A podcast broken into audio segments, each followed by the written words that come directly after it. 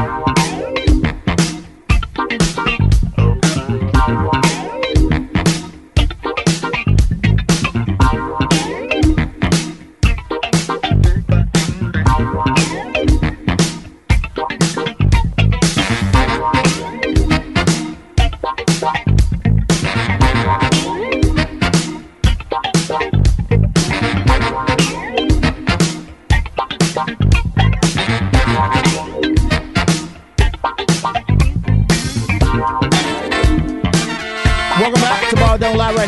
1049 The Horn. It is a 512 Friday edition of Ball Don't Lie. We play jams from very talented human beings that you can catch live right here in the ATX. Who we jamming right now, Patrick? This is a song by Intergalactics featuring the Groove Line Horns.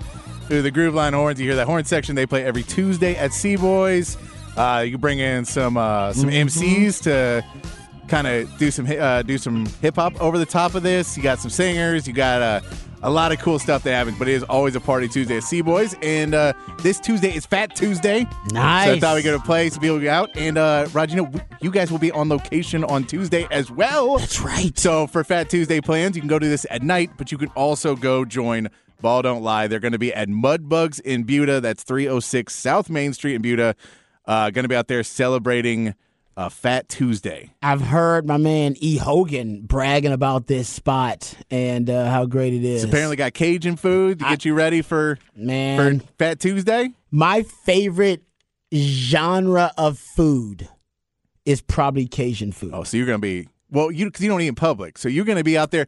So you may you may have to break that a little bit before the show. Oh, and yeah, definitely no. you're going to take home. I'm definitely gonna snack a little bit while I'm there, and then I'm hitting up wifey, and then we're gonna, you know, look at the menu, and then I'm taking tons, copious amounts. Yeah, that's I know. to the crib. Yeah, you're going to come with two bags. It's going to be a two bagger. Oh, and it's hard to find good Cajun food in Austin. I know there are some good Cajun food joints, and I've you know visited them all, uh, most of them anyway, not all of them, most of them, and they're pretty good. But I have not had uh, this. Is it Mudbugs? is that Mudbugs in Buda, yes. Mudbugs in Buda. I cannot wait. I'm really excited about so that. that'll be it's Fat Tuesday. Tuesdays. If anybody wants to go out there and join, I will not be able to be out there, but the guys will be out there Ah. Because I got to Texas has a basketball game that night. Oh, that is So true. I will be at the you go. Texas basketball Man's game. got to uh, got to get double duty going. He's got a basketball game this weekend. As a matter of fact, Texas, Oklahoma. That'll be tomorrow. We'll talk a little bit ab- about that matchup coming up in the six o'clock. You can be a part of the show on the Specs text line 512-337-3776.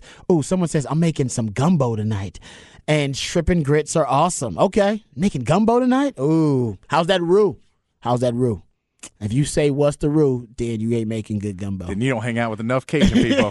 How's that rule? That's the big. That's the toughest part of the gumbo. Is the You know what? I, I am I am convinced roux is a made up word that was just by someone who couldn't understand a Cajun person. Could be. Yeah, if you were just like, hey, what, what's the secret ingredient? Oh, I made that roux. Oh, and, And they're I- like, they were saying something else, but it's oh, that roux, they to put a roux in that number. and the reason I know you, the, the joke is actually has some some some basis of fact in it. I got family, and I don't always understand them. I, my, I took my wife down to Louisiana to meet some of my Cajun family. She was like, I can't understand them all the time. I was like, babe, I can't understand all the time. You just nod. And you just laugh because most of the time it's a joke, an inappropriate joke of some kind. You good, just laugh and keep it moving if you don't understand what they're saying. Uh, there you go. But yes, uh, oh, dude, Kelly said I'll make my famous chicken and sausage gumbo. Ooh, you ain't gonna put no seafood up in that joint? Uh, just chicken- That's okay. man. I'm cool with Chick- this. chi- hey, chicken and sausage. I mean, chicken's getting a little more expensive right now, but That is true. Oh, but, you're right. but normally That's- it's it's a cost saving measure to keep the seafood out. Hey, that's that. Hey, you know what? I ain't knocking no gumbo without the seafood. It's all good. Long as, as long as you get the roux right. That's that sound, sound Cajun right there. Right. You gotta get the roux right. You gotta get the You right. sound Cajun or Scooby Doo. I don't know. That did. I just realized it as I said it. Oh, like, oh man, you uh. just trying to say that will make you sound Cajun. Get the roux right. Oh, oh, that's how you got that Avery Johnson coming out of you now. Avery does sound Cajun. He's Where's from he from? The Louisiana. South? Is he from Louisiana? Yeah, he's from Louisiana. okay, that makes sense. Yeah, because he sounds like he's from Louisiana. He Yeah. just swamp people too. No, I went to a small well, high school in Louisiana. And people have said I sound like uh, sometimes like Avery Johnson as well. That I got a little Avery Johnson. Reach out and grab it.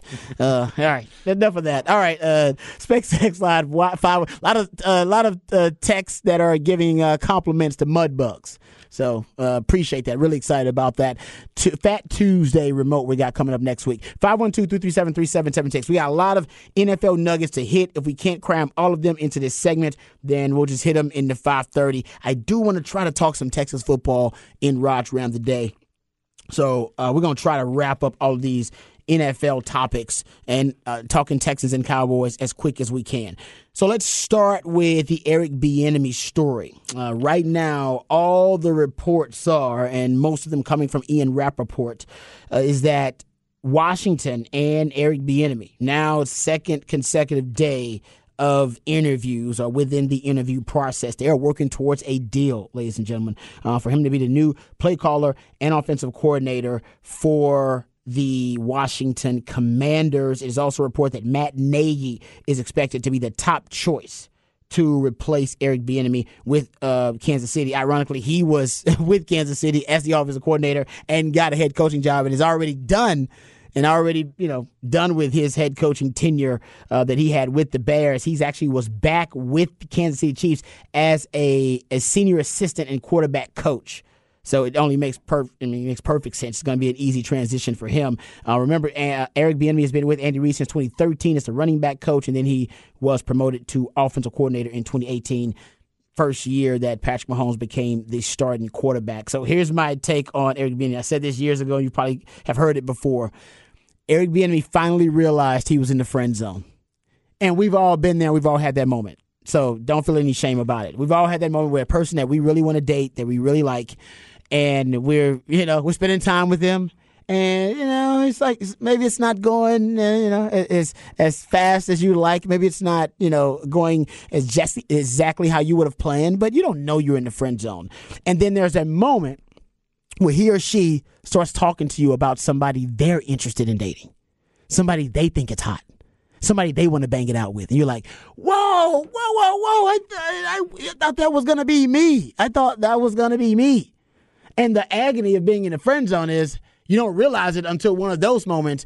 And then either you stick around and you hope you can break through and get out of the friend zone, which is one of the toughest things to do, period, if you've been there before. And you hopefully you can get out of the friend zone. And the, the agony is they never consider you while they're looking around elsewhere for all greener pastures and for these other potential uh, love affairs and romantic interests. They never consider you, and you're right there. You're closer than everybody else. You get invited over for Netflix, but never to chill. Man, I wish I could find a nice guy like you. Exactly. You're so sweet. Yes, I am sweet. What the hell's going on here? And you're never. That's that, that's Eric Bieniemy, right? You want the oh, you want a, a someone who's coordinated the best offense in the league. Eric Bieniemy raises his hand. You want someone who's worked with the best quarterback in the league? He raises his hand. You want someone who's worked with the best offensive mind in the league? He raises his hands. Oh, how about you want a champion, a Super Bowl champion, multiple times over? He raises his hand. And yet nobody considers him. You want a guy who could uh, identify a flaw in a defense, call right, draw up the play, and then call the play twice in two situations and score twice. touchdowns in the Super Bowl, and then that uh, defensive coordinator still gets a head coaching job the next day. He raised his hand. what about me? I'm here. And that's Eric Bieniemy. He's in the friend zone. He never gets it. And I think the moment for him where which was the unfortunate moment where he knew he was in the friend zone was when after out coaching both opposing coordinators in the Super Bowl, they both got head coaching jobs. And he went, What about me? I'm here. I, I just, you see what I just did? He's like, Yeah, we don't care about what you just did. Mm, she's not interested in you. She, she's just not that into you. So he had to take a take a backward step, Patrick. And sometimes you got to have a minor setback for the major comeback. That's what he's hoping his Washington gig is. Yeah, out of the friend zone, man. I, I've been there. It is a terrible place to be. You just feel so oh ashamed of yeah. this. I, I wish I wish he had gone to a team that was easy to root for, but I'll be rooting for Eric Bieniemy. Hey, you know who will be Matthew McConaughey. Matthew McConaughey's favorite team is Washington. Commanders. I know. Well, he's and apparently he's in one of the uh, groups oh, bidding you're for right. it. She's, you're right. Good point. He is one of Him the and guys. like KD, KD, and I think Jay Z and oh, a bunch of like they're all that all would be cool. They're all bidding for it right now. So that would be awesome. He might be one of the part owners. Oh, uh, that would be fantastic. Uh, yeah. So it's like he's had 16 teams bring him in for an interview Half the damn league has brought him in, and he had 17 interviews. Is and that, I got that from Fox Sports, so they didn't go in depth about him. I guess I got to go back and figure out what team brought him in twice, as Patrick said, because that team was really close. They really, they really liked him. Um, so anyway, Eric Bieniemy is getting his gig, so that's one of the uh, the big stories out there. And it and, and for everybody saying that he's never called plays, that's probably the most miseducated reason as to why he doesn't get a head coaching job. Um, man, Matt Nagy, Doug Pederson, Kevin Kevin O'Connell, and hell, Frank Reich, Zac Taylor, Nick Sirianni, Andy Reid never called plays before he got the job with the Eagles. It's happens all the time. I mean, so it's that's not the reason why. There is some baggage. He has been arrested. Uh, had arrest for a suspended license, banned from the campus. He had an interaction with a parking attendant. Had a DUI in 2001. Um, he he was on that Colorado staff where they had the scandal where the players had these sexual assault allegations against him. He was on that staff, so there's some questions there about what did he know about how much of what was going on. So there is some baggage, and maybe that's the reason he can't get a coaching job. Those are things that should be taken seriously. But there have been coaches with baggage, Matt Patricia being one of them, who had a sexual assault charge dismissed before he got the gig with Detroit, that have had baggage and been vetted. Uh, that baggage has been vetted. So, well, we'll see what happens with him, but it's not final. But I believe uh, right now it would be a huge shock if he didn't end up getting that uh, offensive offensive coordinator job in Washington.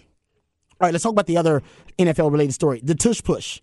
For those who don't know what the tush push is, uh, and I've talked about it actually on this show, we broke it down uh, in depth actually and talked about it uh, right when the playoffs started. The tush push essentially the Philadelphia Eagles' unique version of the quarterback sneak.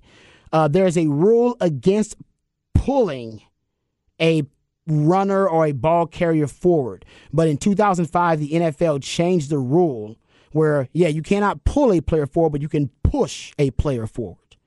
Now, most teams have just let this loophole uh, go without any, you know, regard. They haven't really cared about it. Didn't really matter.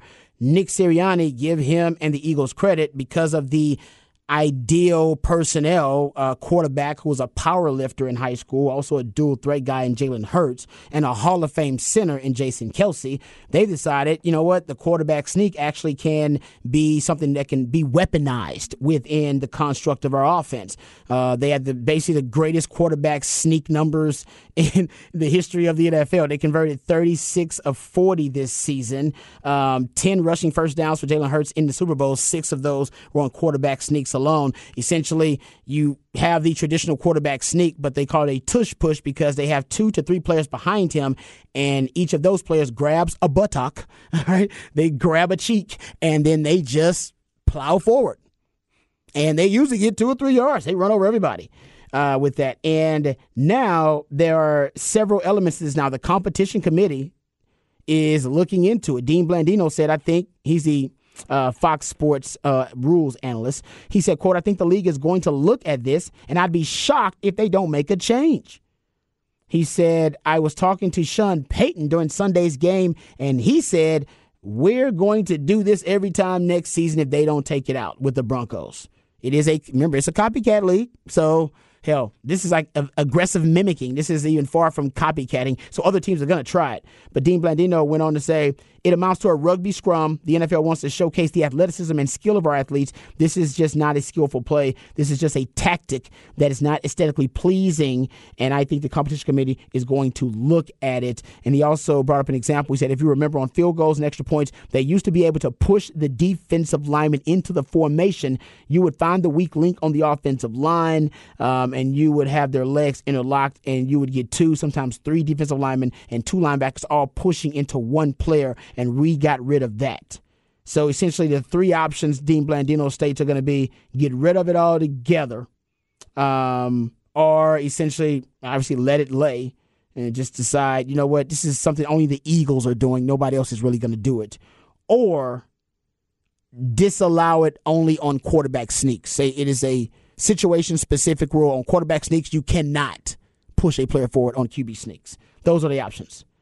Um, and he says outlawing it on sneaks is easy. Now, for decades, it was illegal in the NFL. When they asked Dean Blandino why the hell did they change the rule then if it was illegal before uh, 2005 or disallowed before then. He said, "quote The officials weren't being directed to call it, so they stopped calling it. Unfortunately, the rule book was changed to accommodate the way the game was being officiated rather than the the other way around, which is stupid. It wasn't so. It wasn't even. It didn't even need to be addressed, and they decided to randomly address it, which Yeah. is didn't make any sense at all. What I will say is, I I I think it's a little unfair. Uh, it's a loophole the Eagles found. If they if they can find the numbers on player safety, they can give me the numbers of concussions of, that these quarterbacks and players are getting on quarterback sneaks. Then that would be fine. But the truth is, they've never con- been concerned about the traditional quarterback sneak. Only this one, and I think it's more about how effective it has been against opponents who really don't have an answer or counter for it. And maybe those complaints now have they've swelled to the point where it's more than four, three or four teams. They're saying, no, no, disallow this because they're the only team doing it. We don't want to have our quarterback doing that anyway. So no, we don't like that that that tactic. Yeah, and, and I mean, the Eagles didn't even use the good part of it by throwing the ball, which is the main reason why it's why that one is worse than a wildcat or anything else. Was because technically he can just step back and toss the ball over the top, and everybody jumps in. They didn't even ever use that. They didn't. Pop I mean, pass. are you saving that for next year because you may not be in the Super Bowl next year? They should have had that. That would have been. That's the game. That was the game. that's. I mean that's the next Philly special. That, uh, that would have been a beautiful. They would have fooled everybody. Yeah. they they did it like six times. The quarterback six, so they had chances to do it. Yeah, I don't know why And they just didn't. I mean like to pitch and catch. on a third and one. I'd have to, I have to go it. back and look at the defensive formation, see how many safeties and how many like How they bring them in the box? They well, yeah, how far back were they, and where was it to just to see if there was any chance for a guy to slip out? That's a good point. Um, But- I didn't look at that. But you're right. That's that was the time to use it. Yeah, Um, and if you're not setting it up to where you have a guy who can bump out, then you're not setting the play up very well. all it either. takes is that that run to block for a little while, and if if Jalen Hurts can, and I know he can, just buy himself a half a second where he looks like he's going. Everybody's gonna Yeah. everybody's gonna be go, go straight to a beeline toward the line of scrimmage, and that late that late release by the tight end, it and they've done a jump pass by the way. Yeah. they did a jump pass. Now I think it was a quarterback draw. And not a quarterback sneak that they, did the jump Yeah, pass on. So he was in a shotgun. But they have the concept in their repertoire. I'm with you. I don't know why they haven't used that, but it, it might be disallowed. It might, and it, the reason it kind of reminds me. I, I told this story earlier about the sugar huddle. Um, the- one of the great stories in NFL history is uh, the the late great uh, Sam Wyche. He was coaching the Bengals, and the Bills coach Marv Levy. They were meeting in the uh, AFC title game. I think it's the 1988 season. And Marv Levy was upset because he figured the sugar huddle, which is the no huddle, um, which was the, it was the first time in the NFL anybody popularized. They, they've been doing it for like five years, by the way. They've been doing it since like 1983. It's when they first started doing the the, the sugar huddle, and I believe they uh, that's a different story as to why they start calling the sugar huddle. But I'll get into that maybe later. But I digress. In the AFC title game, Marv Levy famously said, uh, you know, when you break the huddle, and I know he's not huddling, so maybe it's hazy, they are not to come out with the 12 to 13 players on the field. He said he was told that by, like, you know, Pete Rozelle at the time. And maybe there is some truth to it because two hours before the AFC title game, the league office called the Bengals and told them if they went no huddle, that they would get a 15 yard flag every time it happened. Bengals won the game anyway. Sam Rice said, "The heck with them. We play by their rules and we still beat them." Um, but later on, the uh, story came out, or at least it was told. I got it from ESPN. And Wyche said the league had previously informed uh, Paul Brown, the Bengals owner, and NBC about you know this this sanction, I guess, uh, this penalty for the no huddle. And the word the the story is from ESPN is that Paul Brown, the owner, said he he basically told the NFL, uh, along with the referee and the NFL delegate that was there, delegation that was there, um, in the office, he said, "Go get Pete Rozelle on the phone right now because I want to tell him that if he interferes with the competitive balance of this game." And if we get penalized and lose this ball game, and the first thing I'm bringing up in the press conference is this conversation, and there are a lot of gamblers out there who aren't going to be very happy. um, and they said it was like 20 seconds before he came back. He left the room and came back. I'm not exaggerating. I bet it was 20 seconds. Uh, commissioner says, go ahead, use the no huddle, no problem. Yeah. I love I love the a lot of gamblers as code 'Cause for they knew. Well, code for mobsters. Yeah, back then. hey, yeah. I'm gonna use I'm gonna use the code say gamblers, but I'm gonna say people with guns. People with guns. Uh, okay, the, the the the genesis of the sugar huddle, which obviously came became the no huddle, simply uh, this is what Sam White said. Uh, Let's get up there, and we don't have to be in a real huddle. You guys kind of cuddle up there within a yard and a yard and a half of the line. Listen to the quarterback, and he will yell it out. Nobody can hear on the other side anyway, thanks to our crowd, and we'll just call it the cuddle huddle. They didn't go for that one because the guys didn't like the cuddle huddle.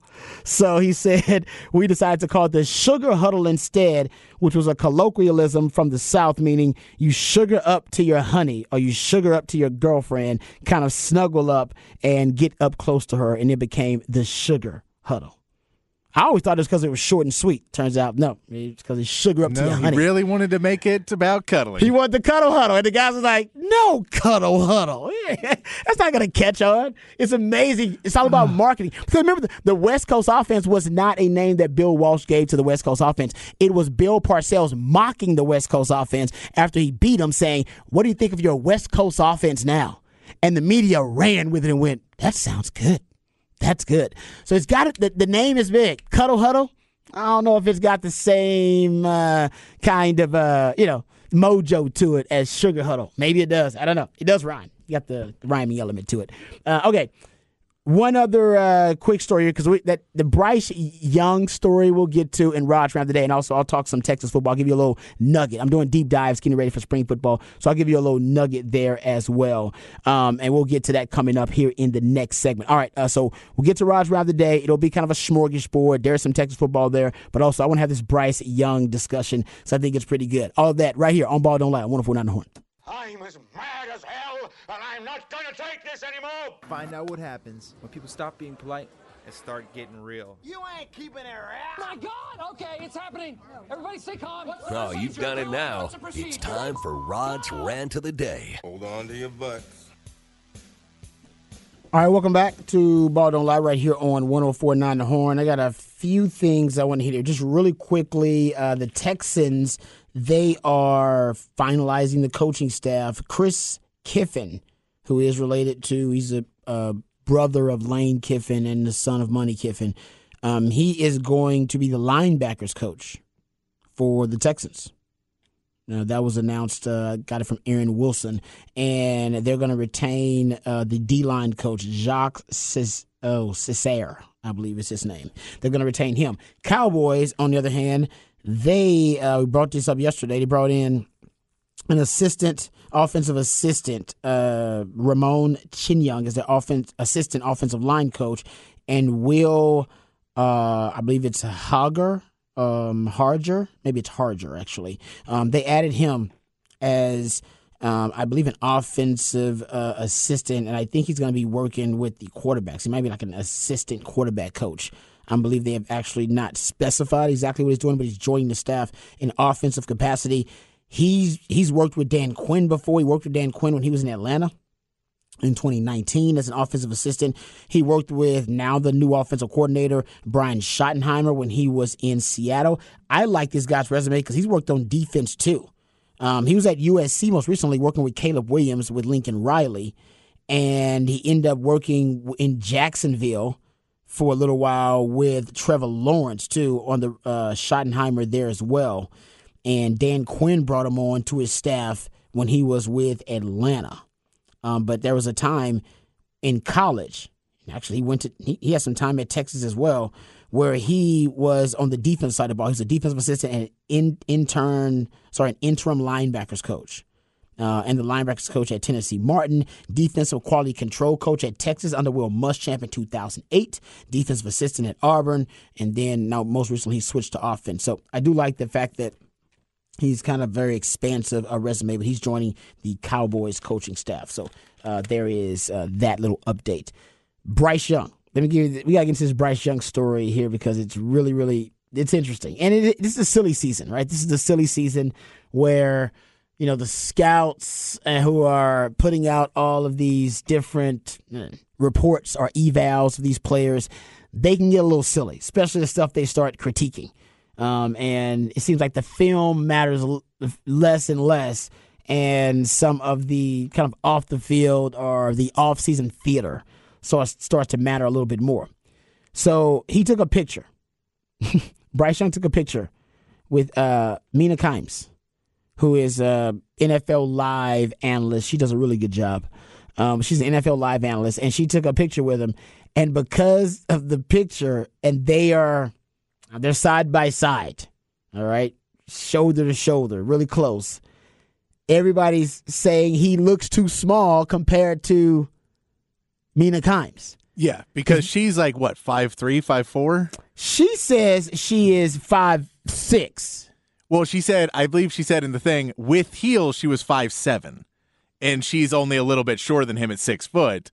But I think she's really a lot shorter, and so that's why they were According worried. to Mina, she was wearing four inch heels at the time of the photo was taken. On top of the fact that she was, she says, was nearing five seven in natural height. Five seven natural height. Okay. So that means she's about five six at the heels. That's five ten. If she's five ten in the photo, he looks at least two inches taller than her. yeah. That would put him, you know, right at six foot or right under six foot. So the belief is that Bryce Young is just going to be so he's going to be really small, and not small necessarily like Kyler Murray short because he's taller than Kyler Murray. Remember, Kyler Murray grew like an, an inch and a half right before the combine. Um, smart for him because he actually ended up, you know, guaranteeing himself to be the number one overall pick. But for Bryce Young, the concern is that he's going to be too slight.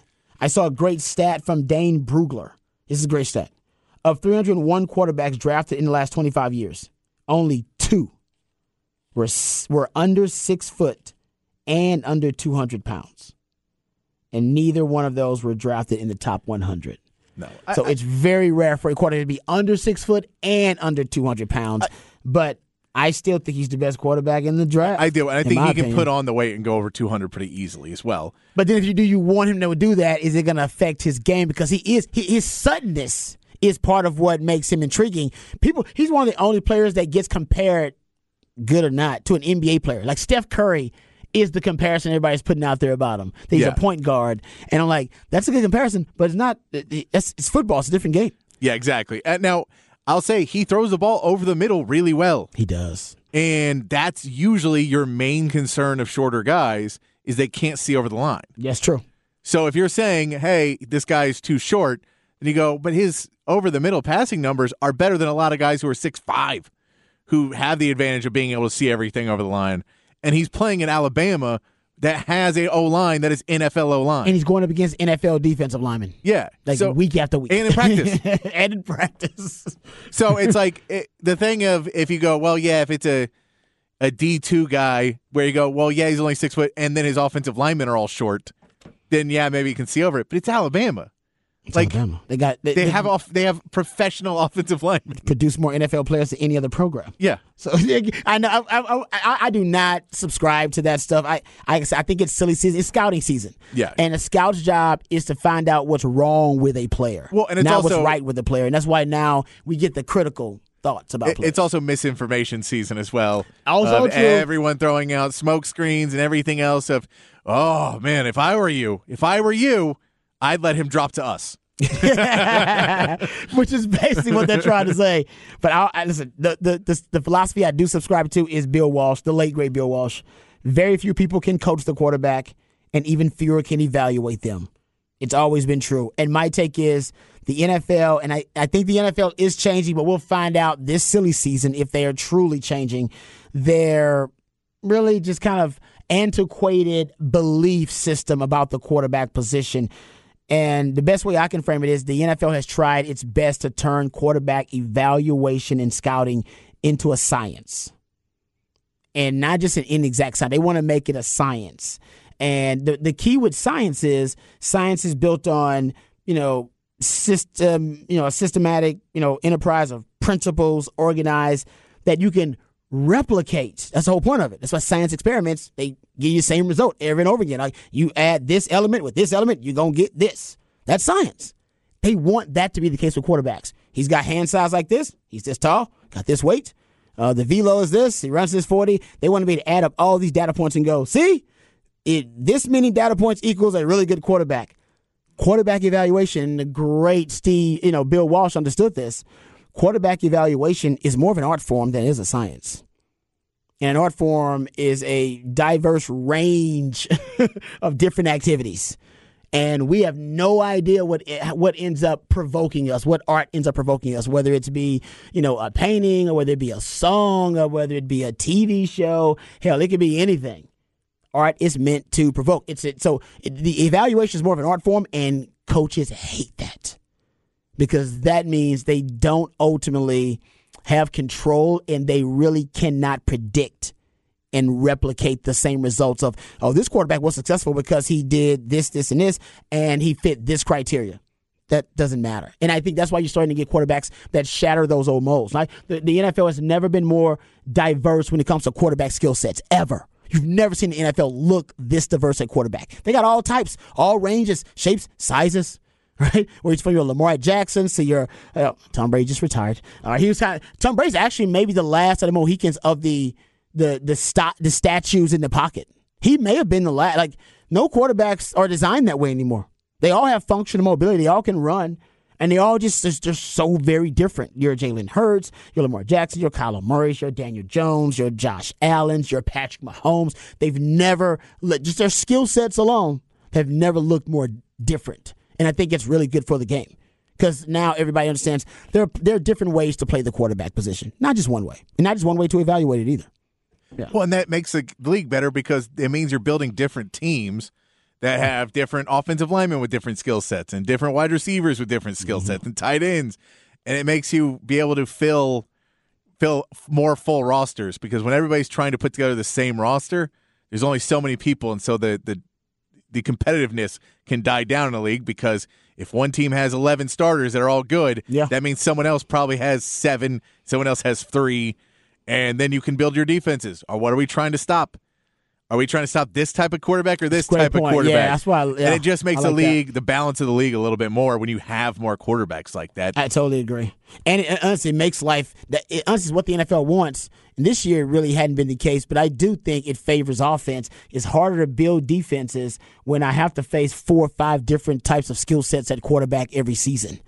And now I have to have a quarterback on my roster in practice who can provide me a dual threat element. If my quarterback is just a quarterback who has functional mobility, I got to have somebody on my roster or practice squad that can replicate or simulate a Lamar Jackson, a Kyler Murray, a Josh Allen, a Daniel Jones.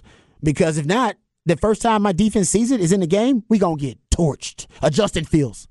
Like you, you got to have. So I totally agree with you. I think it, it, it even changes how you have to build and construct a roster just because the diversity at the quarterback position. So it's good. And Bryce Young will be another. Like I said, you've only got of the 301 quarterbacks drafted in the last 25 years, only two were under six foot and under 200 pounds. He's going to be a first starting quarterback that's well, that size and that and, frame. And let's be clear. I, I will tell you, Bryce Young at the combine will probably be over 200 pounds.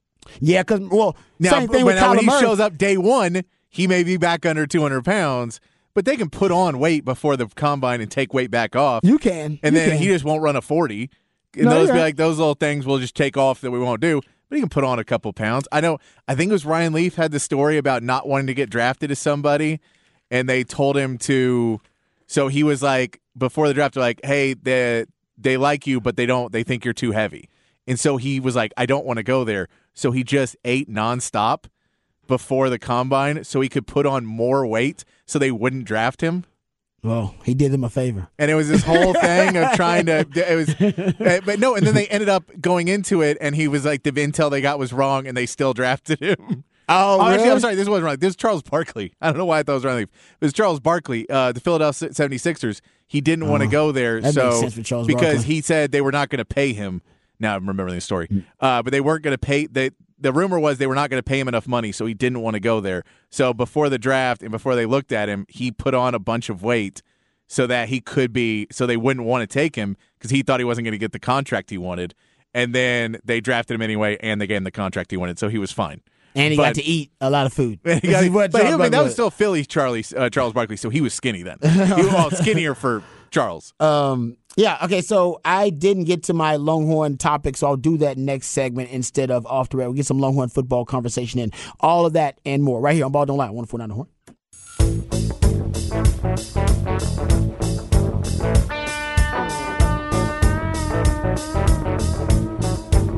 I've been caught feeling Welcome back to Ball Don't Lie right here on 1049 The Horn. 512 Friday edition of Ball Don't Lie. We play jams from very talented human beings that you can uh, jam right here and get a chance to see live right here in the ATX, the live music capital of the world. Who we jamming right now, Patrick? This is Brody Lane, and they are Hey. playing tonight at uh, the Mill Bar and Grill. Hey, I know those guys.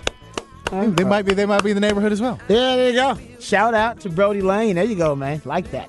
Uh, all right, if you missed any of these suggestions from our man Patrick for 512 Friday, please go to hornfm.com and you can uh, catch them there. All right, I want to give you a little nugget. I won't give you too much, but I'm starting to do spring football deep dives already, doing some rabbit holing for you folks. And I saw at, at Horns 24 7, shout out to those folks, that JT Sanders in the offseason is taking on like a leadership role. He's He's basically taking ownership of this offense. And, and I believe it's him and kind of Kelvin Banks is what I've been hearing are the two guys stepping up. Kelvin Banks is a sophomore, but he's already one of the best players in the country. so and so is JT Sanders, by the way, talking about the best tight end in the Big Twelve, and him stepping up and, and taking on taking ownership of the offense and taking on leadership role is important because you lost your best leader in Rojo and you lost your best player in Bijan Robinson. Both of those guys are are gone, so you got to replace them. And Quinn, you know, I love Quinn Ewers. I think he's great. Glad he cut off the mullet, got the clean cut hair, but he's not a vocal leader, and we've kind of talked about that already too. Um, you need someone that's going to step up, hold us accountable, and yes, that vocal leadership is needed. That's why last year it was Rojo doing it because that was a void. And was like, "Well, you know what? I'll do it. I, I was a I was a quarterback. I'm kind of used to it. I can do that." And so I like that fact. And I was just doing research about 12 personnel, one back, two tight ends. And the 12 personnel grouping was way more effective this year because of JT Sanders, you know, ascent as a tight end. And I'm expecting him to take a huge leap this year. Remember, he just learned how to play the position. Before that, he's just an athlete playing wide receiver, playing whatever they wanted to play, and took a year basically as a freshman to learn the tight end position.